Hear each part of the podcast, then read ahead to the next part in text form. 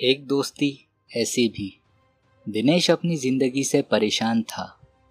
हर कामों में उससे नाकामयाबी ही मिल रही थी। अब उसने सोच लिया था, अब उसे जीने का कोई हक नहीं है। क्योंकि उसका जिगरी दोस्त भी उसे तंग आकर छोड़ कर चला गया था। उसके जाने के बाद खाने के भी लाले पड़ गए थे।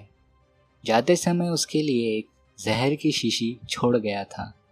और इतना कहा मेरे जाने के बाद तुझे इस शीशी की ज़रूरत महसूस होगी। रात के करीब आठ बजे का समय होगा। वह अपने पलंग पर बैठा, यही कुछ सोच रहा था। ऊपर से उसने दो दिन से कुछ खाया नहीं था।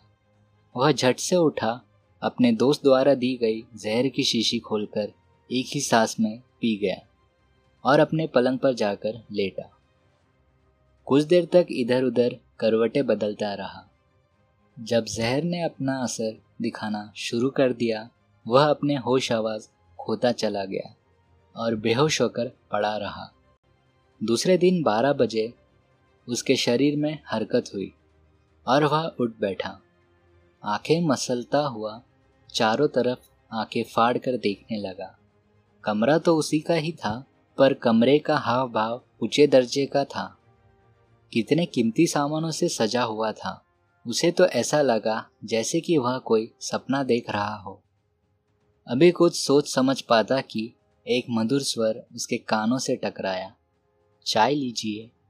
और चाय पीने के बाद खाना खाकर अपने काम की तलाश में जाइएगा। आप कौन हो? दिनेश ने अचरज भरे स्वर में पूछा। मैं आपकी धर्मपत्नी हूँ। बहुत सुंदर युवती ने कहा।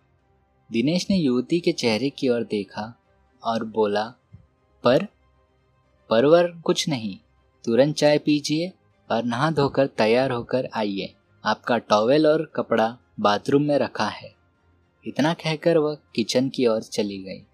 दिनेश फटाफट उठा और बाथरूम में जा घुसा, नहा धोकर बाहर निकला और तैयार होकर किचन में पहुँचा। खाना खाने के बाद काम की तलाश में गया और शाम ढलते ही लौट आया। काम वगैरह मिला? युवती ने चाय की प्याली उसके और बढ़ाते हुए पूछा। दो तीन जगह मैंने इंटरव्यू दिया है, एक दो दिन में काम मिल ही जाएगा। अगले ही दिन उसे काम में आने के लिए कॉल आया और वह काम में जाने लगा। इसी तरह तीन साल गुजर गए। उसने युवती से दोबारा से कोर्ट मैरिज कर ली। इन दो सालों में एक लड़के का पिता बन चुका था दिनेश। अब वह खूब मन लगाकर और मेहनत से काम करता, ताकि अपने बीवी बच्चों को कोई तकलीफ़ ना पहुँच सके। अच्छी खासी पैसों की जमा पूंजी भी कर ली थी दिनेश ने। आज बच्चे का पहला जन्मदिन था और कुछ मेहमानों को बुलाया गया था। उस मेहमानों में उसका जिगरी दोस्त अमर भी शामिल हुआ था, क्योंकि दिनेश से अमर सालों से नहीं मिला था। अचानक अमर को देख दिनेश ने उसे गले से लगा लिया। तुम्हें कैसे पता चला आज मेरे बेटे का जन्मदिन है? मेरी छोटी बहन ने बताया। तुम्हारी छोटी बहन कहाँ है? दिनेश ने पूछा। अभी इसी घर में है। अंजलि मेरी छोटी बहन है। हम दोनों ने मिलकर तुम्हें सुधारने की योजना की थी, क्योंकि मेरी छोटी बहन तुम्हें बेहद चाहती थी। मैं भी यही चाहता था, मेरी छोटी बहन की शादी तुम्हारे ही साथ हो। मैं चाहता तो तुम्हें पूरी मदद कर सकता था। पर मुझे ऐसा नहीं करना था। मुझे तुम्हारे अंदर कड़ी मेहनत और लगन देखनी थी। आज जाकर मेरी अभिलाषा पूरी हुई। मुझे यह तीन साल में तुम्हारे पल पल की खबर है। मैं आज तुम दोनों और बच्चे को देखकर बेहद खुश हूँ। दिनेश इतना सुनकर उसके पैरों पर गिर पड़ा। दोस्त हो तो ऐसा, दोस्ती हो तो ऐसी।